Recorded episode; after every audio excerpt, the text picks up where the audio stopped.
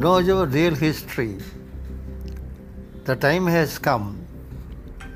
True history has started unfolding. The revelation has began.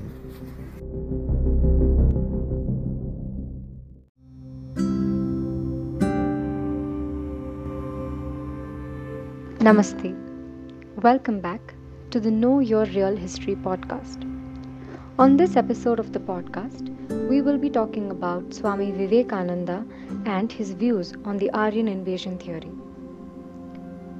Swami Vivekananda vehemently condemns the theory of Aryan invasion and asks, What your European pundits say about the Aryans swooping down from some foreign land, snatching away the lands of the aborigines, and settling in India by exterminating them, is all pure nonsense, foolish talk. Strange that our Indian scholars too say amen to them. All these monstrous lies are being taught to our boys. This is very bad indeed. In reply to the address of the Maharaja of Khetri, dated 4th March 1895, Swami Vivekananda writes Nowadays, everybody blames those who constantly look back to their past and say it is cause of all India's woes. To me, on the contrary, it seems that the opposite is true. So long as they forgot the past, the Hindu nation remained in a state of stupor, and as soon as they have begun to look into their past, there is on every side a fresh manifestation of life. The more, therefore, the Hindus study the past, the more glorious will be their future, and whoever tries to bring the past to the door of everyone is a great benefactor to this nation. Swami Vivekananda adds Wherever the Europeans find an opportunity, they exterminate the aborigines and settle down in ease and comfort on their lands, and therefore think that the Aryans have done the same. But where is proof? Guesswork. In what Veda, what Sukta do you find that the Aryans came to India from a foreign country? Where do you get the idea that they slaughtered wild aborigines? What do you gain by talking such nonsense? Well, what is the Ramayana? The conquest of the savage aborigines of southern India by Aryans. Indeed, Ramachandra is a civilized Aryan being, and with whom is he fighting? With the king Ravana of Lanka. Just read the Ramayana, and you will find that Ravana was rather more and not less civilized than Ramachandra. The civilization of Lanka was rather higher and surely not lower than that of Ayodhya. And then, when were these Vanaras and other southern Indians conquered? They were all, on the other hand, Ramachandra's friends and allies. Say, what kingdoms of Vali and Guhaka were annexed by Ramachandra? And may I ask you, Europeans, what country you have ever raised to better conditions?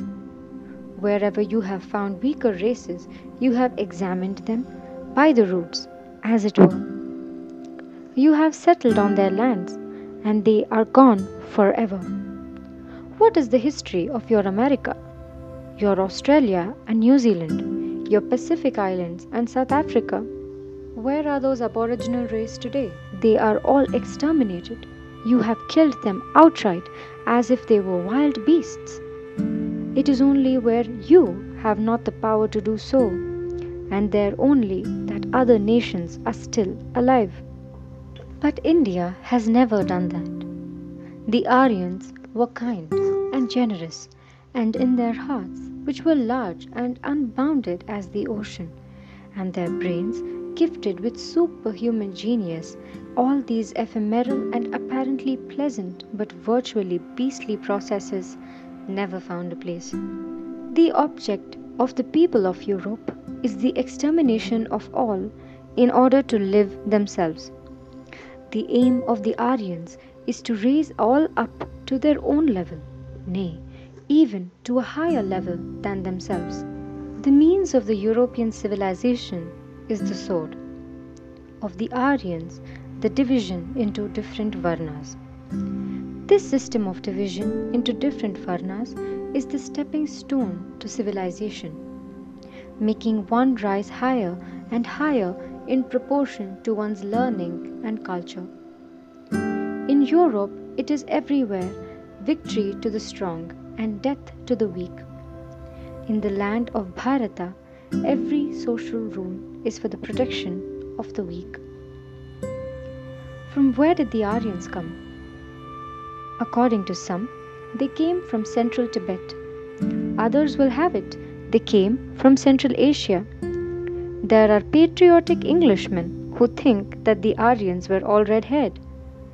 If the writer happens to be a black haired man, the Aryans were all black haired. Of late, there was an attempt to prove that the Aryans lived on the Swiss lakes. Some say now that they live at the North Pole. Lord bless the Aryans and their habitations. As for the truth of these theories, there is not one word in scriptures, not one, to prove that the Aryans ever came from anywhere outside of India, and in ancient India was included Afghanistan. There it ends.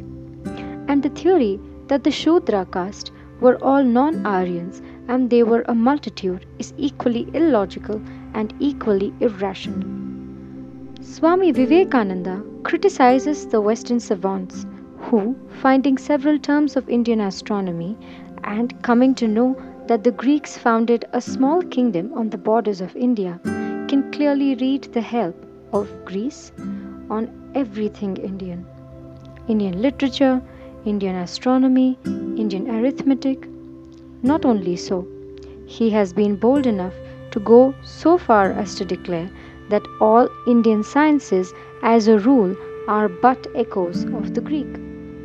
In a single Sanskrit sloka, Mlencha ve yavana na teshu yesha vida pratishtita rishivat te yapi purchante, which translates to The Yavanas are Mlenchas. In them, this science is established. Therefore, even they deserve worship like rishis how much the Westerners have indulged in their unrestrained imagination. But it remains to be shown as to how the above sloka goes to prove that the Aryans were taught by the Mlencha.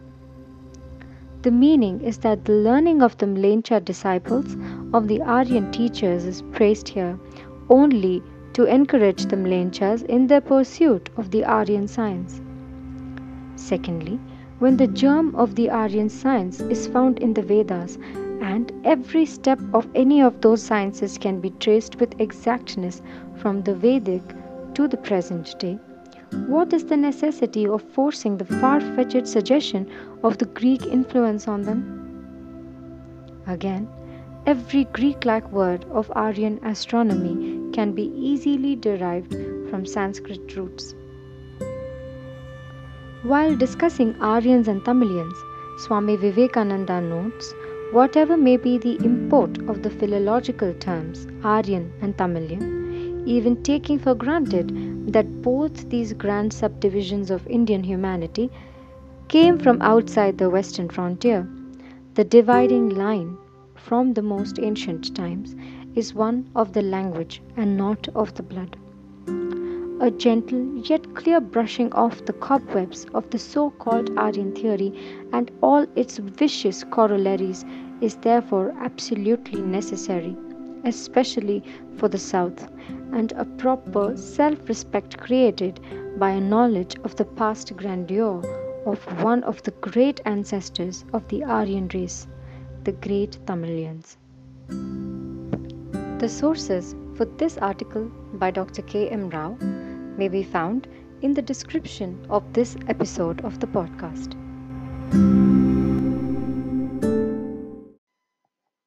Thank you for tuning in. We'll be back soon with another wonderful work by Dr. K. M. Rao.